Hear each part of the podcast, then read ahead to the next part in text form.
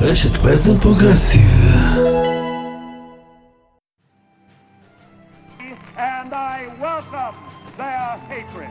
all working together to solve the problem of poverty. Are you willing to fight for that person אוקיי, בומר! הפוד מאמריקה. עם אלי קוק ונדן פלדמן. אוקיי, שלום לכולם. אה, פרק חמישי של אה, אוקיי בומר, הפוד מאמריקה. אה, פחות או יותר שבוע אה, ועידן שלם מאז הפרק הקודם שהוקלט אה, ביום שני שעבר. אה, שלום אלי. שלום, שלום אה, שלום. לפני שבועיים בדיוק אה, ברני הוביל בכל הסקרים, היה נראה אולי שביבי ילך הביתה, שעוד מעט מתחיל משפט, אה, ולא היינו בסרט אה, דיסטופי מדע בדיוני, ואני לא הייתי בבית עם שלושה ילדים, ומלמד בצורה מקוונת ומזעזעת ארבע שעות היום תולדות המחשבה הכלכלית. זה, זה, זה רק גורם לי לתהות איפה נהיה עוד שבועיים. וואי, אה, ראית את המספרים שיוצאים עכשיו מאיטליה? 368 מתו היום. כן, כן. אז אה, אני לא רוצה אה, להרחיק, אבל נראה לי ששם נהיה עוד שבועיים. איפה? אה, נראה לי ששם נהיה עוד שבועיים, אני אומר. וואו. אה, מאות הרוגים ביום, מאות מתים ביום. נקווה מאוד, נקווה מאוד שלא כמובן, לא באיטליה ולא. בשום מקום אחר. אה, טוב, הפרק היום אה, נעסוק אה, איך משבר הקורונה בעצם חושף את הקרביים של הכלכלה הדפוקה של ארה"ב, ובמובן רחב יותר, האם המשבר הזה גם מייצר הזדמנות? האם משבר הקורונה הוא הזדמנות לקאמבק היסטורי של מדינת הרווחה, בארצות הברית בפרט ובעולם בכלל, והייתי רוצה לפתוח עם שני ציטוטים, אלי, ותגיד לי, יש לך מושג מי, כמו, כמו, כמו מי זה נשמע? הציטוט הראשון, אוקיי. כזה, שניהם מהימים האחרונים. הציטוט הראשון, מה שהמגפה הזו אומרת לנו, הוא ששירותי בריאות צריכים להישאר מחוץ לטווח היד של כוחות השוק. לתת לכוחות השוק לנהל את הנגישות שלנו כחברה לבריאות, לתזונה, לתרבות החיים, זה טירוף. אני אעבור לציטוט השני? יאללה. אוקיי. אף אחד לא צריך לדאוג לשכר דירה, לא לרכישת מזון, לא לטיפול בילדים בגלל הקורונה. אנחנו נעזור לאזרחים מבחינה כלכלית. עכשיו, על פניו, אני... אולי אתה יודע, אולי יש לך איזה הימור, אבל אם, אני חושב שאם היו משמיעים לי את הציטוטים האלה, הייתי אומר, בטח אחד זה אה, אלכסנדריה אוקסיו קורטז, והשני זה ברני, אני רק לא יודע מי זה מי. אוקיי, נכון. כן. נשמע הגיוני. אז אה, טוב, האמת היא שנדמה לי שאתה יודע מי אחראי לשני הציטוטים האלה. אה, אז אתה... האמת היא, אני זוכר רק את הראשון. הראשון זה מקרון, השני זה... נכון, אז הראשון זה עמנואל מקרון, נשיא צרפת, והשני זה ג'סטין אה, טרודו, ראש ממשלת קנדה. אה, ושניהם, צריך לומר, מדובר בשני מנהיגים ניאו-ליברליים של מרכז המפה הפוליטית, שמתרחקים ממילים כמו סוציאליזם כמו מאש, ושניהם אה, בעקבות המשבר הזה, אה, אתה יודע, אה, אף אחד לא הכריח אותם להגיד את המילים האלה, אבל באיזשהו מקום שניהם אה, מסמנים פה אה, קו אה, מאוד ברור אולי של אה, הפוליטיקה של אחרי הקורונה, או הפוליטיקה בעקבות הקורונה, וזה מביא אותנו לשאלה, האם המשבר הזה ייצור הזדמנות אה, פוליטית אה, עבור אה, תומכי אה, הסוציאל דמוקרטיה, מדינת הרווחה, האם משבר הקורונה אה, יכול להפוך אה, אה, להיות הזדמנות לקאמבק היסטורי של מדינת הרווחה.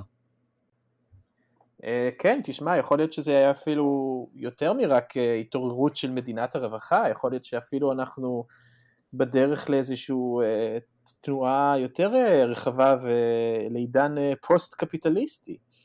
אה, מה שאני בעצם רואה בימים האחרונים זה שיש הרבה אנשים שלא הולכים לעבוד, ומצד שני הם צריכים להתקיים.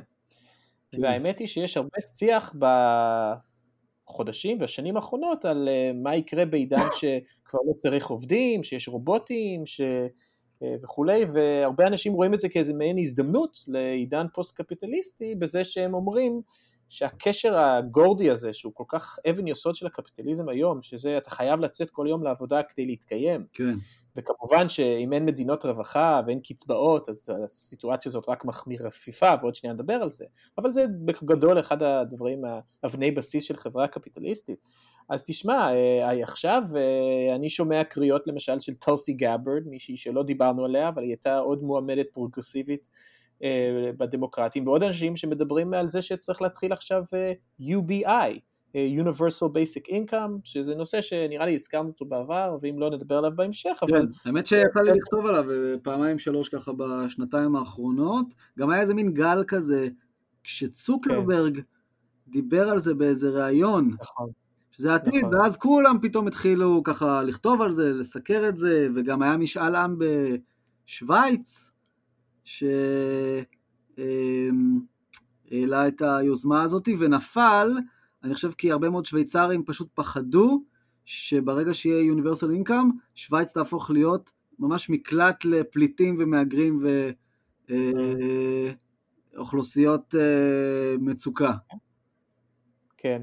אה, מי שלא יודע, Universal Basic Income, הרעיון הוא מאוד פשוט, המדינה מחלקת לאנשים כסף מספיק בשביל להתקיים, הרעיון הוא בעצם שאם אנחנו חיים בעולם שבו כבר לא חייבים לעבוד כי יש uh, הרבה uh, אוטומציה וכולי, אז כבר לא צריך להכריח אנשים לעבוד, לכולם יהיה איזושהי uh, רמת חיים בסיסית שהם יקבלו תקציב מהמדינה, קצבה מהמדינה, ומי שרוצה לצאת לעבודה בעצם גם יהיה לו הרבה יותר כוח ויכוח בשוק העבודה, כי הוא יוכל להגיד שהוא לוקח רק עבודה שהוא רוצה ולא כן. עבודה שהוא חייב כדי לשרוד ואנחנו יודעים שזה אחת הדוגמאות הכי קלאסיות לאסימטריה בכוחות הכי בסיסי בחברה קפיטליסטית שבעל ההון לא חייב אה, אה, לקנות את העבודה שלך אה, בשביל לשרוד, אבל אתה חייב למכור את העבודה שלך בשביל לשרוד, כן. אז יש בזה עניין כזה, וגם יש בזה עניין אחר, שהוא פשוט אומר שאנשים שיעבדו זה רק אנשים שבאמת עובדים בעבודות ש... אה, ממצים את עצמם וכולי. אה, בעיניי זה רעיון מאוד מאוד חכני. רוצים להגדיל הכנסות, לחיות כן, ברמת נכון, חיים נכון. יותר גבוהה, אבל, זה, אבל אה, יש פה אלמנט אחד מאוד חשוב, ממש קריטי, וזה ההיבט של החרדה הכלכלית. או, זאת אומרת, הוא מבטל, Universal Income בעצם מבטל היבט של חרדה כלכלית, שבארצות הברית הוא אולי, אני חושב, הכי נפוץ בעולם המערבי, אולי בכלל, אה, אם אני לא טועה, זה, זה כמעט תמיד מופיע בראש החרדות אה, בסקרים אה, שעורכים, אתה יודע, מכוני סקרים כמו נכון. פיו וגלופ. אבל כן. גם, ב, גם, ב, גם בישראל, בטח בעשר השנים האחרונות, שהיה פה זינוק ביוקר המחיה ויוקר הדיור,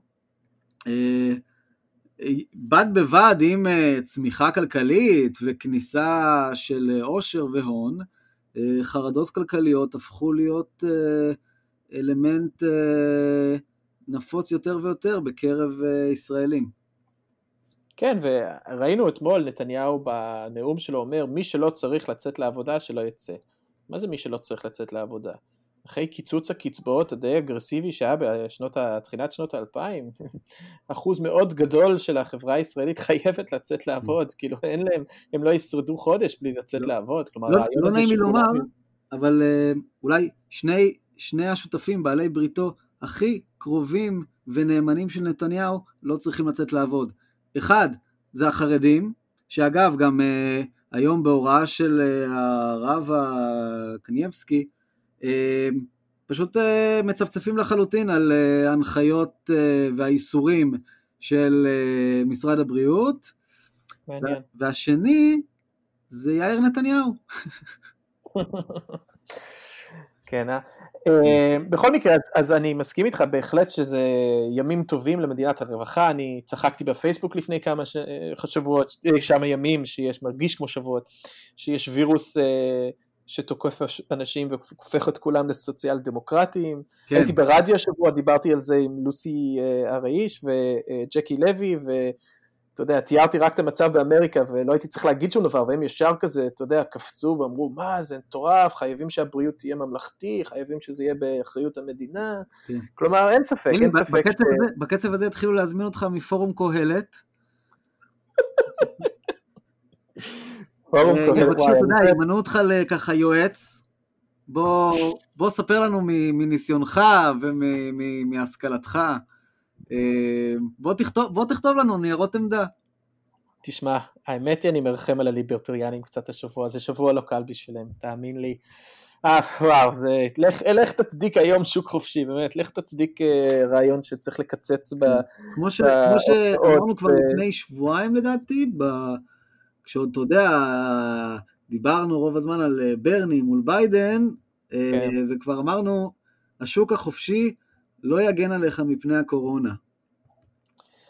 חבל הזמן. אבל, אבל יש פה עוד משהו נורא מעניין, המחלה עצמה, יש בה משהו, שהוא בעצם מפרק את העיקרון הכי הכי בסיסי של הקפיטליזם, וזה כמובן האינדיבידואליזם.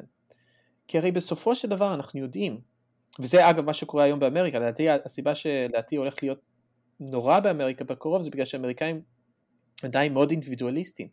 אבל הרי מה שאנחנו יודעים פה זה שאתה, אני, כולנו יכולים, רובנו הצעירים ואנשים עד גיל 60, יכולים לצאת, להסתובב, אה, למקסם את התועלת האישית שלנו, שהעולם יישרף, אתה יודע, היד הנעלמה של אדם סמית, כולנו צריכים להתנהג בצורה הכי אנוכית, הרי זה הבסיס של כל הרעיון של אה, שוק חופשי, זה שאם כולנו נהיה הכי אנוכיים שיש, זה אה, ימקסם את הרווחה הכוללת של הציבור.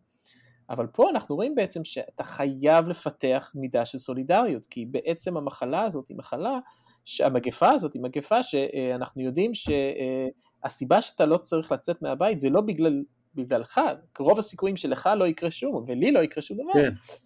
אלא בגלל שאנחנו מסכנים את האנשים. ו, ואני חושב שאגב, אני רואה כמה שקשה לאמריקאים בכלל עם הרעיון הזה, הם כל כך אינדיבידואליסטים, כל כך קשה להם באמת זה נורא להגיד אבל עצוב להגיד אפילו כל כך קשה להם ככה לחשוב על האחר שאני שומע אגב אני לא יודע אם אתה מעודכן אבל בארצות הברית יש רק העיר אחת בכל ארצות הברית הבנתי הובוקן שסגרו את הברים והמסעדות הבנתי שבהרבה מקומות אנשים ממשיכים לבלות שהם יוצאים כן אתה ו- הבאת גם את המפה של התורים המטורפים בדיסנילנד כל האתרים אז- של דיסני. כן, אז, אז לפני כמה ימים נכנסתי לאתר של דיסני כי אתה יכול לראות מרחוק מה הזמן המתנה בכל, בכל תחנה וראיתי שם זמני המתנה מטורפים, כלומר דיסני היה מטור, מפוצץ, אגב צריך להגיד מאז שדיסני כן נסגר, תודה לאל, אוקיי. אבל uh, עדיין המון המון המון דברים פתוחים. ואתה פשוט רואה שהם לא מצליחים להתמודד עם הרעיון הכל כך פשוט הזה, שיש פה איזשהו משהו שהוא, הוא, הוא, אתה יודע, סולידריות ואיזשהו רעיון שהוא מעבר רק לבן אדם הבודד. מצד שני, אולי אה, זה יהיה המחלה שגם הם יפנימו כמה שאינדיבידואליזם אה, קיצוני, ואתה יודע, לחשוב רק על עצמך, זה בסופו של דבר פוגע אה, מאוד גם בך וגם בחברה שלך. אה, במובן הזה זה באמת, זה מגפה מרתקת במובן הזה, כן. ש... גורם לך, אתה חייב בעצם כל הזמן אה, אה, לחשוב על האחר. וזה, וזה אולי המקום שפוגע באמריקאים אה, הכי אה, קשה, בכיס. אה, אתה יודע, הרבה מאוד אמריקאים אה, גם אה, ככה דיווחו ב, ב, בפייסבוק, טוויטר וכו', שיש להם אפילו ביטוח בריאות, והם הלכו למרפאה או בית חולים אה, באזור המגורים שלהם, בשביל להיבדק אה, על קורונה, ודרשו מהם אה, לשלם מאות דולרים. עכשיו, ו- כן, ו- אגב, אה, ואלה, ואלה האנשים שיש להם אה, ביטוח בריאות ברמה כזאת או אחרת. עכשיו, ומי שאין לו בכלל, אתה יודע, ונקט אקט, עוד פעם, מתוך אה, ככה דאגה לאחר, אה, לפעמים ביקשו, ביקשו ממנו לשלם יותר מאלף דולר על, על בדיקת קורונה. כן, אה, אז קודם כל, לגבי כל העניין הזה, אה, צריך לעדכן, אה, היה, יש, יש חוק שעבר כבר את בית הנבחרים, הוא בדרך לסנאט, זה כנראה כן יעבור את הסנאט ביום שני, וזה בעצם החבילה אה, התמודדות קורונה של הממשלה הפדרלית האמריקאית. כן. יש בזה משהו אחד שנראה לי טוב, נראה שזה טוב, אתה יודע, בסוף תמיד יש הפתעות, אבל נראה שהם הולכים לאיזושהי מדיניות של בדיקות חינם. הם ירצו, המדינה תסבסד את זה, ונשמע כן. שגם תוכל אולי לעשות את זה אה, בכל מיני מוקדים, אולי אפילו ב-CVS או בוולגרינס. אגב, אני לא יודע עדיין, הבנתי שיש עדיין המון בעיות עם להשיג בדיקות. אז זה שזה חינם לא אומר שיהיו עכשיו מלא בדיקות, כי שוב, דיברנו על זה כבר שבוע שעבר, טראמפ והניאו-ליברליזם חולל את המדינה כל כך שהם אפילו לא מצליחים לתפקד ולייצר את הבדיקות האלה כמו מדינות אחרות. אה, וראינו אגב, יש מחקרים, יש- וסיני בשם אה, ג'ק מה אה, החליט להיות הפילנטרופ הגדול של אמריקה במשבר הקורונה, ומה הוא אמר? שהוא מתכוון לתרום, אני לא יודע, מיליוני בדיקות? כן, כן. נכון. אגב, יש גם איזושהי בעיה של, זה, זה מראה כמה שהגלובליזציה משאירה אותך, פשוט אמריקה הפסיקה, היא לא יודעת לייצר שום דבר. הכל, זה אתה יודע, פשוט הכל מזמינים בסין. אז מה קורה פתאום שאין את סין? כלומר, ופתאום אתה צריך אה, לייצר משהו, הם, הם, לא, הם לא זוכרים בכלל איך אה, לבנות דברים, כן. לייצר, אה, אה, הכל, כן, זה זה- רק, הכל זה רק פיננסי ולהזיז כסף ממקום למקום ומשחקי אפליקציות ו... זה קצת מזכיר לי את מה אחרים. שאמרו על דעיכת האימפריה הבריטית, שהתחילה, אה, זאת אומרת שהגורם המרכזי שלה זה לא העניין של הטריטוריות, אלא כשבריטניה בעצם הפסיקה לייצר דברים אצלה. כן, טוב, יש פה כל מיני תיאוריות, כן, אה, יש אה, הרבה שחושבים שיש איזשהו ככה מעגל, איזשהו מעגל שכל אימפריה קפיטליסטית עוברת, שבהתחלה היא מעצמה בגלל שהיא מייצרת, ואז היא דועכת בגלל שהיא עוברת להיות אה, יותר צרכנית ופיננסית. אה, ג'ובאני אריגי הוא אה, סוציולוג מאוד מפורסם שכתב על זה, ואין ספק, לפי זה אין ספק שארצות הברית דועכת, סין עולה, זה באמת נשמע לי אישית כן. באמת די הגיוני.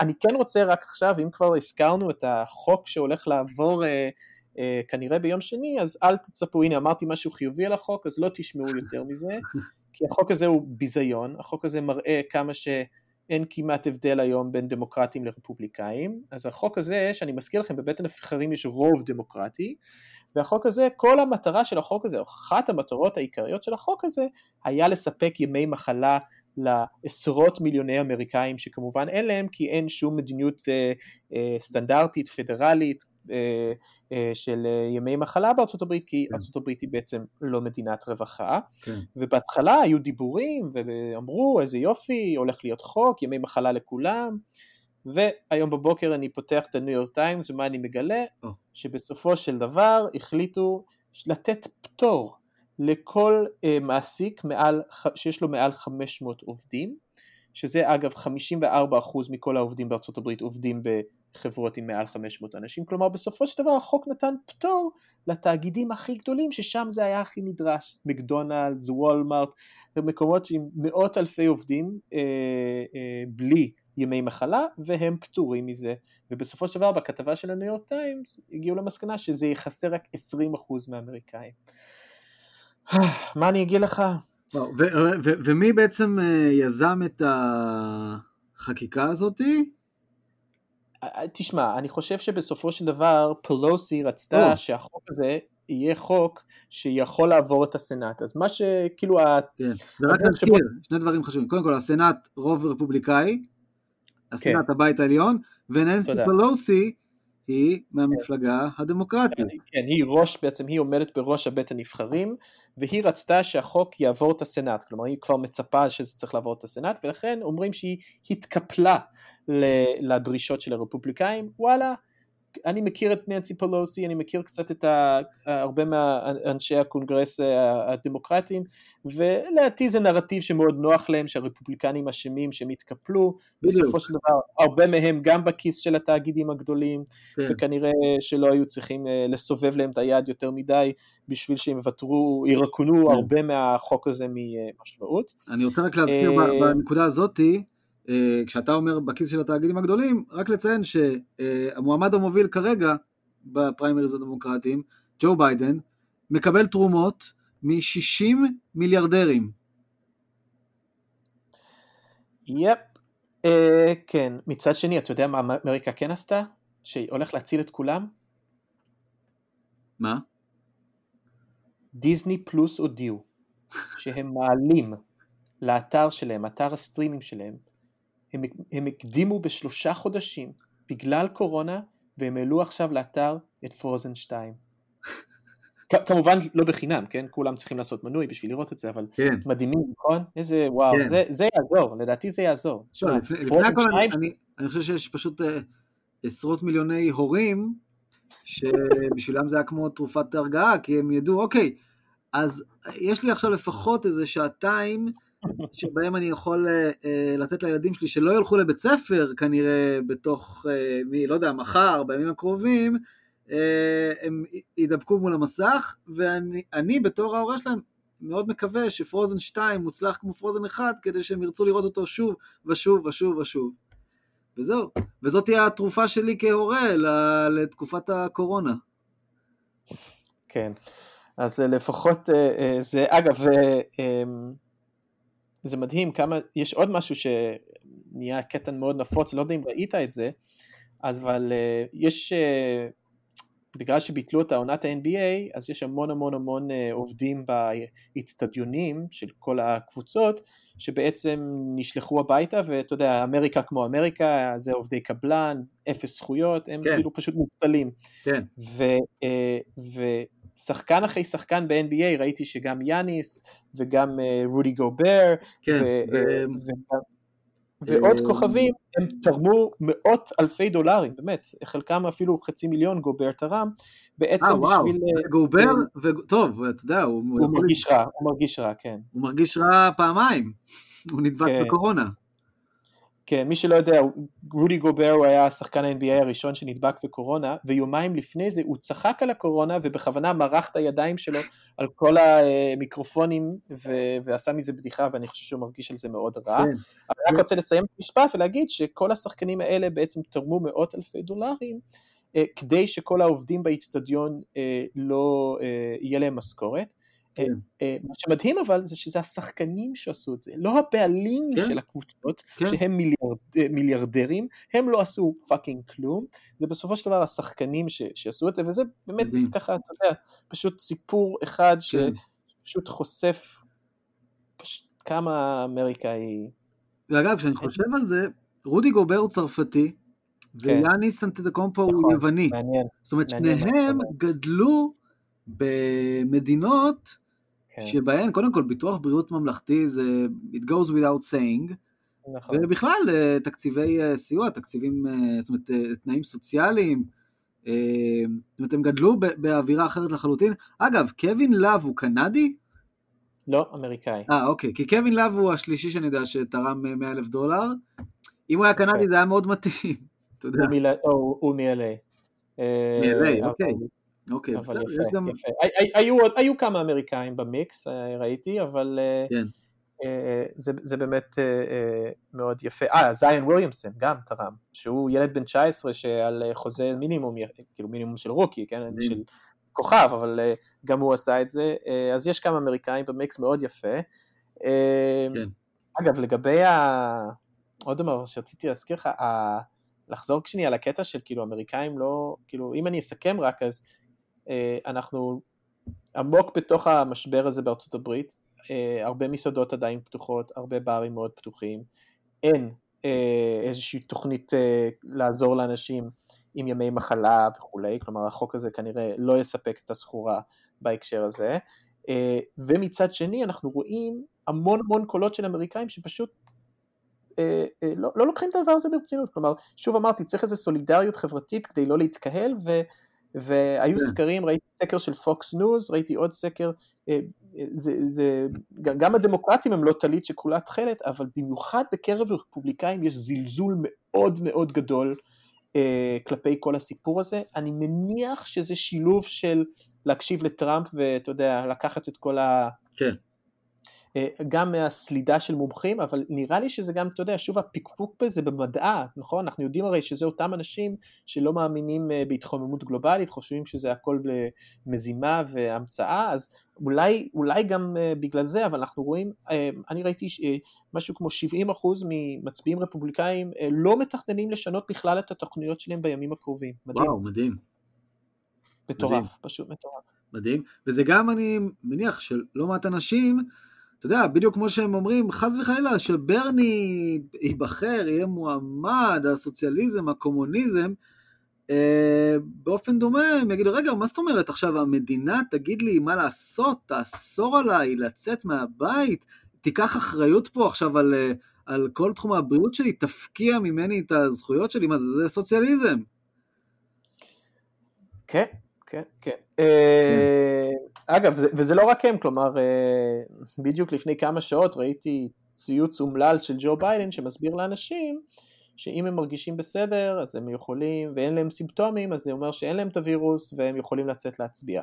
כן. שאנחנו יודעים שזה כמובן שקר מוחלט.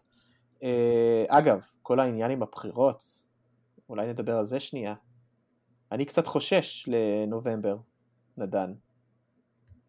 כי... עצם, עצם קיום הבחירות? כן, כן. ואתה יודע, אתה מכיר אותי, אני לא... שמע, לואיזיאנה כבר אה, דחתה את ה... הפריימריז שלהם. החליטו לדחות את זה בגלל המגפה. אה, מתי הם אה, היו אמורים... אה, מה, לא באפריל מתישהו? נראה לי בימים הקרובים אפילו, לא זוכר. אוקיי. אוקיי. ואני מניח שאולי יהיו עוד מדינות כאלה, וזה יוצר תקדים, שאתה יודע, הנה, אה, הדמוקרטים דחו את הבחירות לפריימריז, אז אנחנו, אני, טראמפ, יכול לדחות את ההצבעה בנובמבר, כן.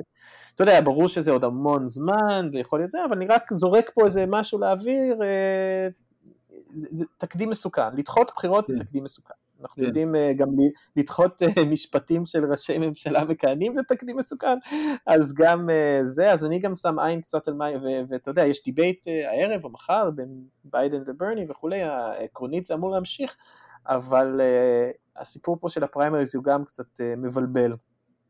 כן.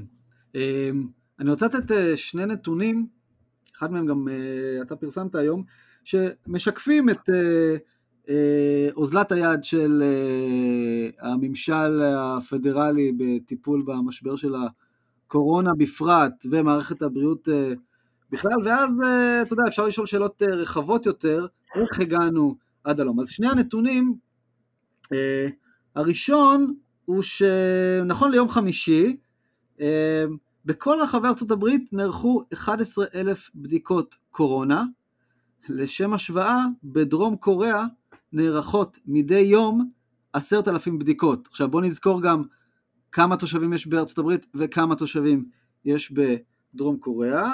והנתון השני שאתה פרסמת היום, אה, מספר המיטות. מספר המיטות בבתי חולים בכל ארצות הברית, 924,000. מספר המיטות בבתי הכלא בארצות הברית, יותר מכפול 2.3 מיליון. מטורף, אה? איזה נתון. אז, אז, אז בעצם השאלה שלי היא, איך הכלכלה העשירה, המתקדמת והחזקה בעולם לא מסוגלת להתמודד עם המשבר הזה? אין ציוד רפואי, אתה יודע, סיני, איזה סיני אחד צריך לתרום לה אה, רפואי של בדיקות אה, קורונה, אין מספיק מיטות, אין ממשלה מאורגנת שנותנת לאזרח תחושה שבאמת הוא יכול אה, לסמוך עליה, האזרחים צריכים לשלם מאות דולרים בשביל בדיקות קורונה. אה, הנשיא בעצמו עד לפני, בוא נגיד, פחות או יותר שבוע, אה, ביטל בזלזול את, ה,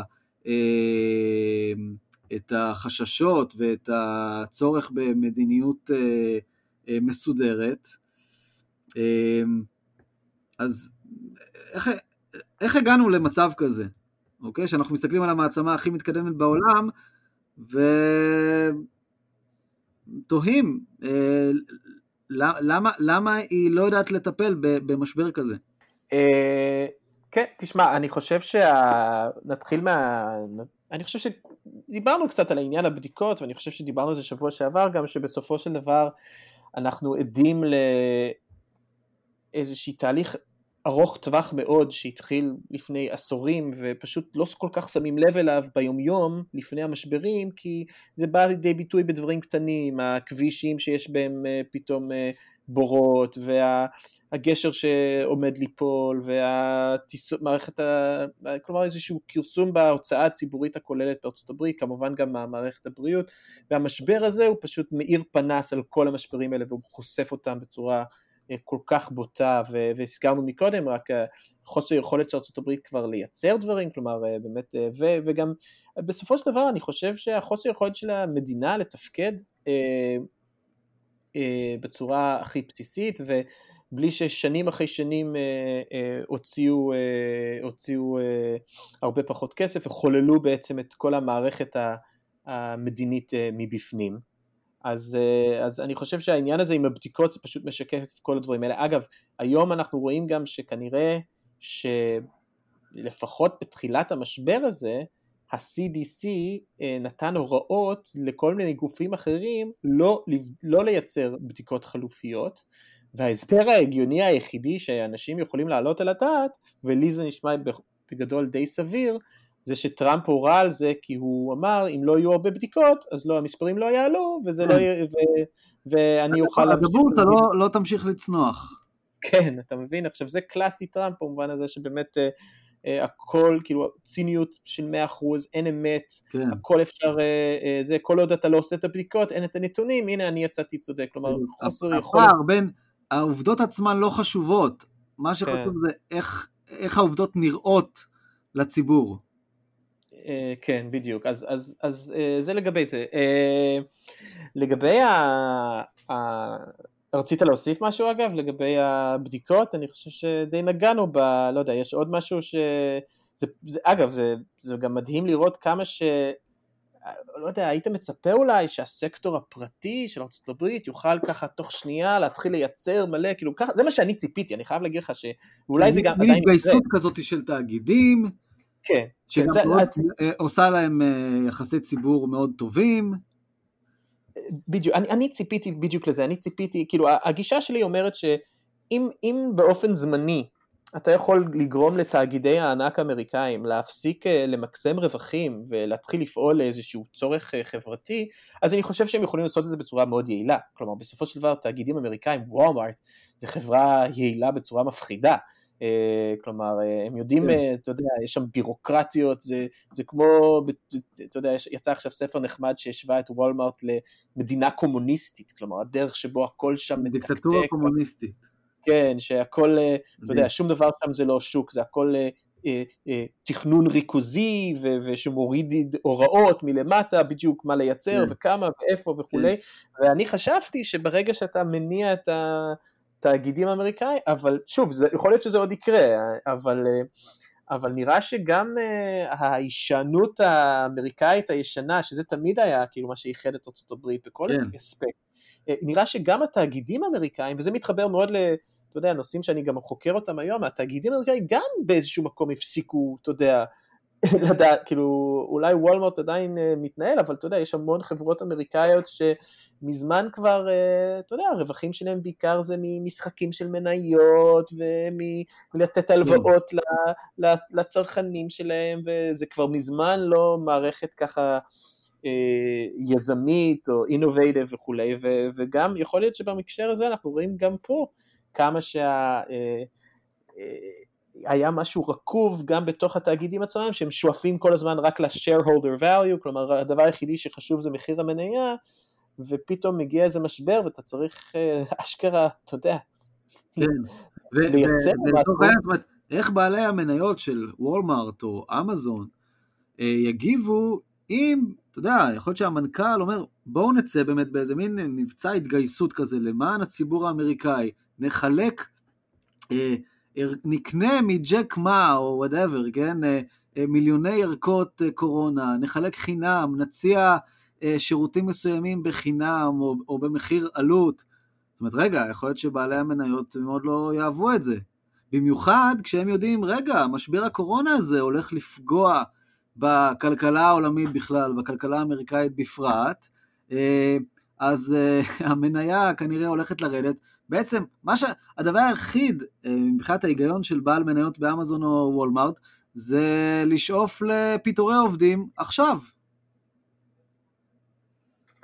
אה, כן, אולי, אבל אני, אני גם חושב שיש פה עניין של, זה לא רק עניין של, שוב, אני חושב שגם אם היה אולי את הכוח הרצון לצאת הגיבורים של הסיפור הזה, אני פשוט לא יודע אם יש להם את, ה, את היכולות יותר, אה, אבל אולי, אולי אני מקווה שבימים הקרובים כן נראה איזושהי תפנית אה, בהקשר הזה, ולפחות בכל מה שקשור לבדיקות יהיה איזושהי אה, אה, התעוררות, נראה. כן. אבל אה, לגבי העניין השני, המיטות אשפוז לעומת המיטות בבתי כלא, אז זה באמת, אתה יודע, מהנתונים האלה שאתה רואה אותם ואתה אומר, זה מסכם את כל מה שקורה בארצות הברית. ב... כן, לפעמים אה, נתון, נתון אחד יכול אה, בעצם, אה, in a nutshell, כן. לשקף את הבעיה.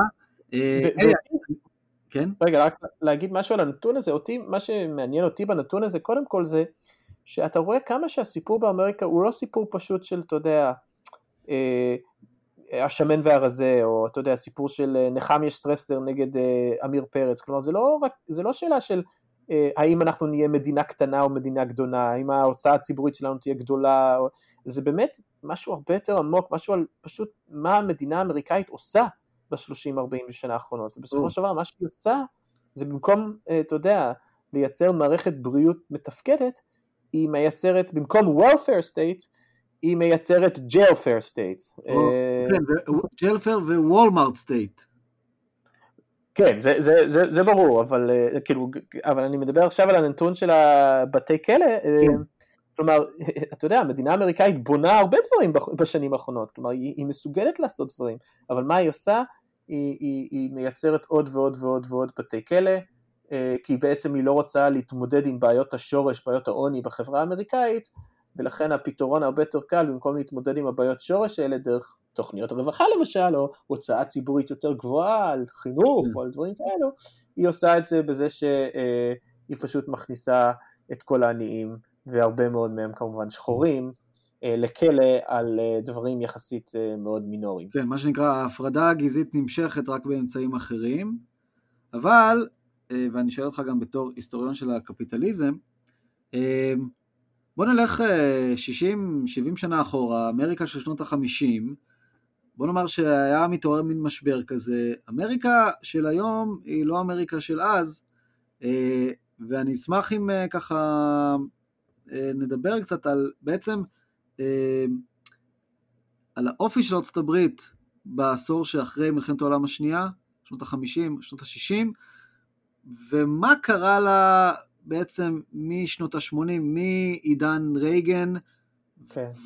ועל הדרך אגב אה, קלינטון. כן, כן. אמ, אז באמת אה, מישהו לא מכיר ככה בגדול את ההיסטוריה האמריקאית במאה ה-20, אז uh, התקופה שאנחנו נמצאים בה עכשיו מזכיר קצת את התקופה שלפני המשבר הגדול של שנות ה-30, כלומר אי שוויון מאוד מאוד גבוה, אידיאולוגיה של uh, שוק חופשי, ואז uh, יש משבר אה, כפול. כמה, כמה אמ, תאגידים שבאמת אה, שולטים ביד רמה ב- אה, בכלכלה.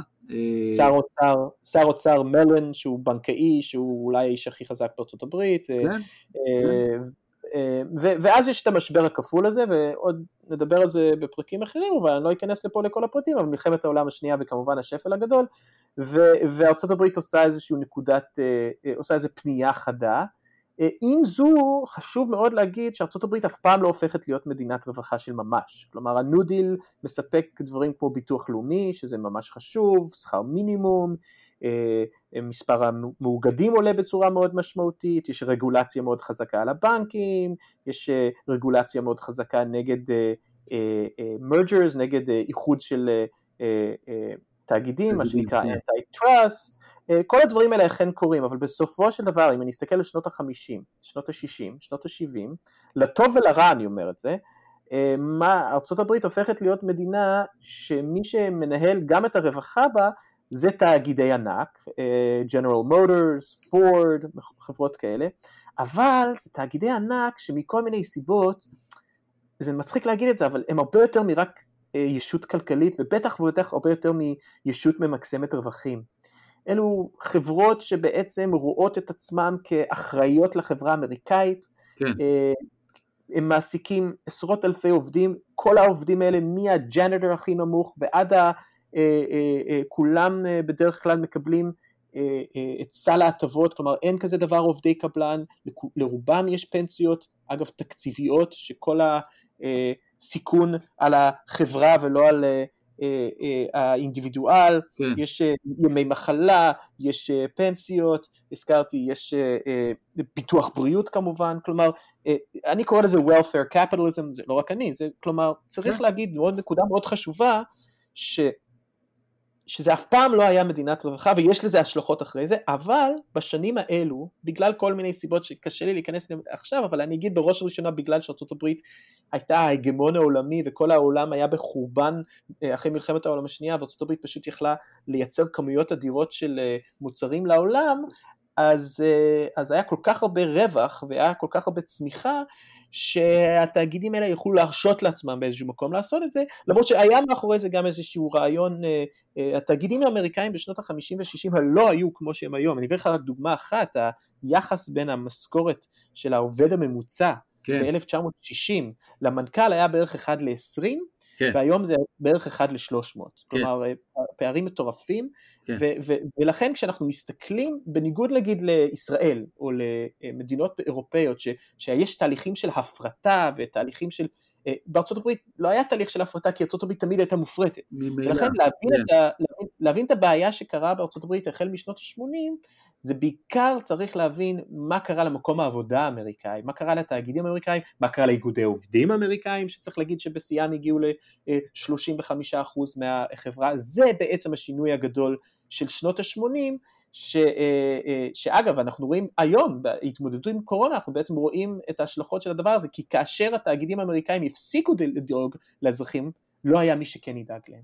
אה, המדינה לא, לא בנויה לזה, המדינה האמריקאית זה לא, זה לא ב-DNA שלה, היא לא יודעת איך לעשות את זה, היא אף כן. פעם לא ממש עשתה את זה, חוץ מבאמת בתקופות מאוד, אה, כלומר של הניו דיל, שאז באמת היו כמה תוכניות אה, זה, אבל, אבל זה לא באמת הפך להיות משהו עד הסוף.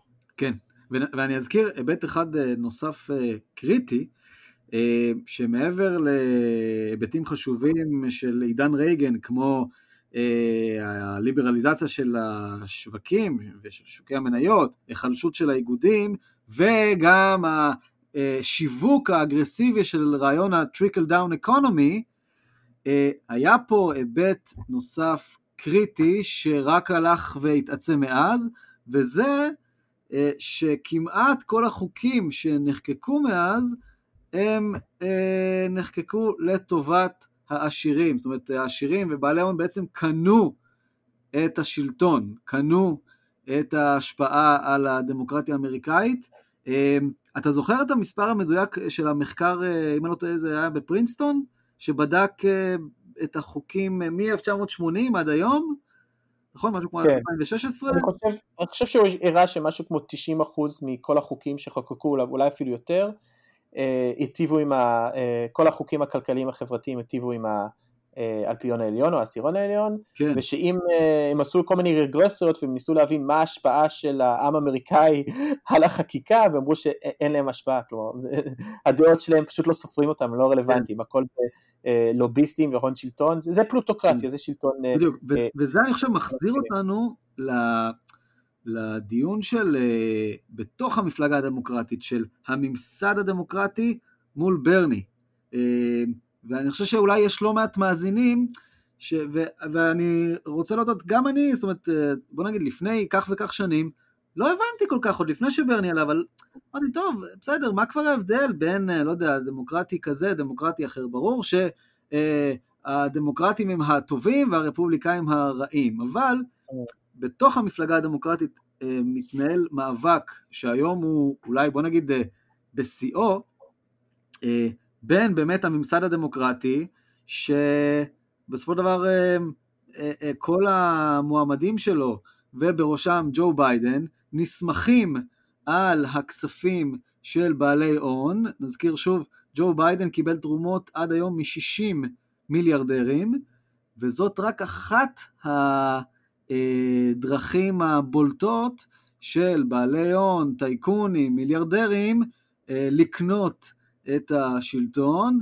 דרך בולטת נוספת זה שהם שופכים הרבה מאוד כסף על לובינג במסדרונות השלטון, בוושינגטון, בגבעת הקפיטול, ויש עוד כל מיני דרכים, ובעצם זאת תעשייה, כל תעשיית גם הלובינג וגם תעשיית ה super PACs, התרומות לקמפיינים של פוליטיקאים, אה, שמאוד מאוד אה, התנפחה והתפתחה ב-20-30 שנים האחרונות. אה, כן, אה, רק לגבי העניין של הפלוטוקרטיה והמעבר וכל השינויים האלה, משהו אחד שלא הזכרתי, שזה מאוד חשוב, שמשנות ה-40 עד שנות ה-80, המיסוי על עשירים בארצות הברית היה מאוד מאוד גבוה. אה, תאמינו או לא שעד שנות ה-60 המס השולי הכי גבוה בארצות הברית היה 91 אחוז.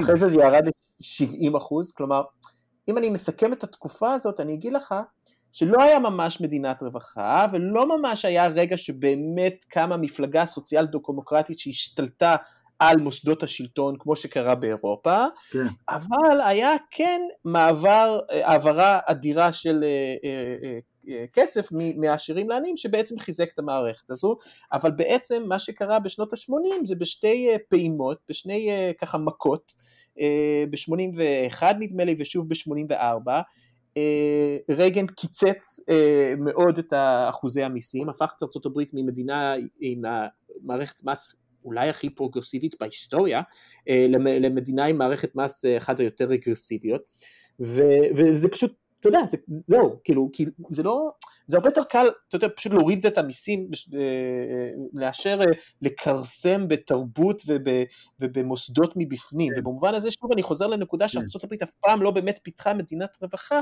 כן. ולכן יחסית היה מאוד קל, ואז הדבר השני שכמובן קרה, זה ההתמוטטות של אותם תאגידים גדולים ונקרא להם חברתיים, שבאמת אה, דאגו לעובדים שלהם אה, משלל סיבות שאנחנו מכירים, אה, בעיקר הגלובליזציה, אבל גם תהליכים של פיננציאליזציה, גם כן. תהליכים שפתאום היו מתחרים, כמו גרמניה ויפן, שפגעו מאוד, כרסמו מאוד בנתח שוק שלהם, אבל מה שקרה אז זה שבעצם שהחברות האלה נפלו ואיתם נפ... אה, הרבה עובדים איבדו את העבודות הטובות האלה, כן. אה, כל ההטבות, כל המדינת הרווחה בעצם אה, נעלמה איתם, כלומר אחרי זה אנשים הלכו לעבוד בוואמארט, כמו שאנחנו יודעים, ובמקדונלדס, ואפילו... אה, שבעה וחצי אה, דולר לשעה. כן, שאגב. זו דוגמה מצוינת להון שלטון, מי שלא יודע, שכר המינימום בארצות הברית, אה, הפדרלי תקוע על שבע וחצי דולר מזה נראה לי 20 שנה, וזה אך ורק בגלל אה, אה, הלוביסטים שציינת מקודם, כן. אם רק לפי אינפלציה, אני חושב שהשכר מינימום היה צריך להיות כבר בסביבות ה-15-20 דולר, כלומר כן. זה פשוט דוגמה ברורה לאיך שארצות הברית אה, אה, מנוהלת על ידי עשירים, אה, כן אני אגיד שיש שכר מינימום ברמת העיר ולרמת נכון, המדינה לפעמים שהיא לא עולה, אבל אה, אה, רק לסכם זה את העניין הזה שעוד נדבר עליו הרבה, אבל בסופו של דבר מה שקורה בשנות ה-80 זה גם ההתפרקות של התאגידים האלה וגם ההתפרקות של המערכת המיסוי בארצות הברית וזה פשוט משאיר את ה... אה, וכמובן גם ההתפרקות של איגודי עובדים שחייבים להזכיר, אה, רייגן נכנס טוב. בה עם אימא שלהם, אה, ואפשר לומר שבאותו עשור, זאת אומרת בזמן שבאמת כוחם של איגודי העובדים נחלש משמעותית, באותו הזמן כוחם של בעלי המניות בהשפעה על מדיניות התאגידים הלך והתעצם. אה, אה, אין, ולכן, זאת אומרת, היום כש- כש- כשכל אה, מנכ"ל של תאגיד גדול יודע שאם יש ככה תחזיות קצת בעייתיות, אוקיי, לצמיחה של החברה, אז מה שבעלי המניות יצפו ממנו זה לפני הכל פשוט לפטר עובדים, או במילים אחרות, כמו שבשפה המכובסת של תאגידים, התייעלות. וכשאין לך איגודים מקצועיים חזקים, או בכלל באותן חברות שיכולות למנוע את הפיטורים האלה ולהגן על העובדים, אז uh, העובד נותר uh, בלי ביטחון תעסוקתי, וחוץ מזה גם אין לו ביטוח בריאות uh, ממלכתי, uh, והוא מרוויח שכר מינימום, ואז מגיע משבר כמו קורונה, ובעצם אין לו שום uh, רשת ביטחון uh, סבירה. אני חושב שסיכמת את זה ממש טוב עכשיו, ואני חושב שעוד משהו שראית, ארה"ב בתאגידים האלה של שנות ה-50 וה-60 היה ביטחון תעסוקתי, זה היה, היה תרבות שם, זה, זה, בגלל זה חשוב לי להגיד שזה הרבה יותר מרק עניין של רווח והפסד.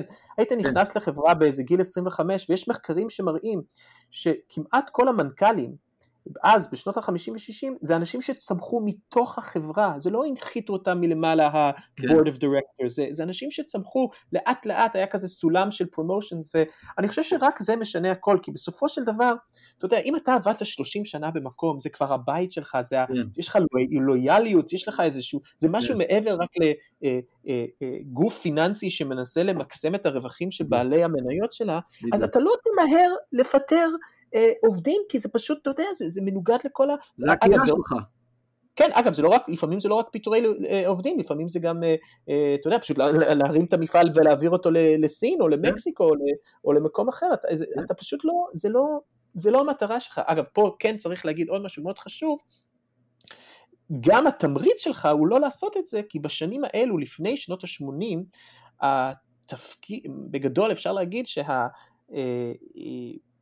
בעלי המניות היו מאוד מפוזרים בארצות הברית, זה תמיד היסטורית, כלומר זה לא כמו פה שיש לך כל מיני תשובות ונוחי דנקנר שיש להם 51% מהמניות ושירותים והכל.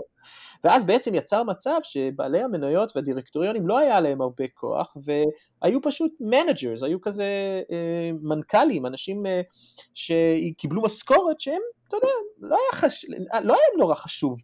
אה, אם המחיר של המניה יעלה עכשיו ב-20% נכון. או יורד עכשיו ב-20%. נכון. היה להם, היו להם כל מיני, אה, היה להם מגוון של אה, אה, מטרות אחרות, ו- והמהפכה של שנות ה-80, אחת מהם זה שהיא מתחילה, לג- אה, אחד הדברים החשובים שקורה, זה שהמשכורות של המנכ"לים מתחיל להיות בעיקר דרך סטוק אופשיונס, אופציות. של מניות, שהופך את כל המטרה שלהם גם אה, להעלות את מחיר המניה, כמובן שזה גם מנכ"לים שונים לגמרי עכשיו, זה אנשים שבדרך כלל הנחיתו מבחוץ, כן, היום טאלנטים, זאת אומרת זה כמו, זה כמו קבוצת NBA שמנחיתה אצלה את אה, קוואי לנארד, אה, בלי, אתה יודע, זאת אומרת, אוקיי, אז, לא אכפת לנו אם הוא לפני שנה שיחק בטורונטו, ולפני זה שבע שנים הוא היה בסן אנטוניו, הוא הטאלנט, הוא הכוכב הגדול, ואנחנו ננחית אותו כאן, רק שיש הבדל מאוד גדול בין, בסופו של דבר, כוכב כדורסל, ש, שאגב, צריך לזכור, כפוף למאמן, אה, ואין לו אחריות על עשרות אלפי עובדים,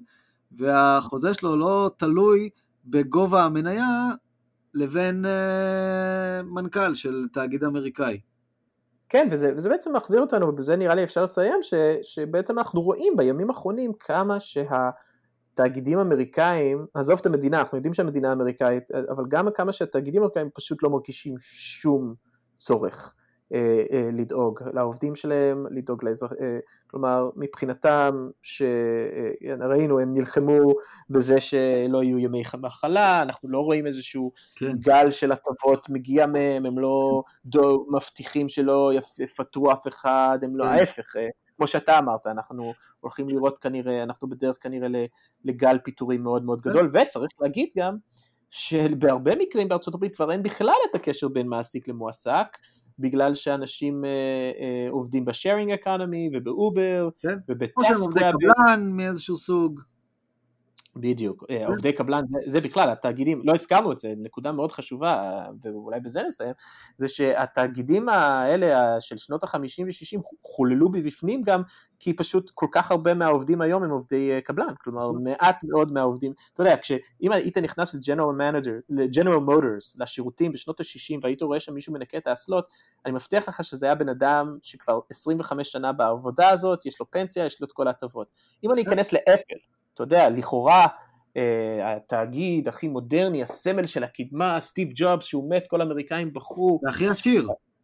אה, והכי עשיר עם ה-market capitalization הכי גבוה, אני יכול להבטיח לך, תיכנס לשירותים שם, ומי שמנקה את השירותים שם זה מישהו שעובד קבלן של איזה חברת ניקוי, ומחר הוא יהיה, ינקה את השירותים בגוגל, וביום אחרי זה הוא יהיה בפייסבוק, ואי- ואיזה קשר יש בכלל בין הבן אדם הזה אה, למעסיק שלו. בדיוק אגב, כמו בישראל, ולא רק בתאגידים פרטיים, אלא גם, למשל, באוניברסיטה העברית.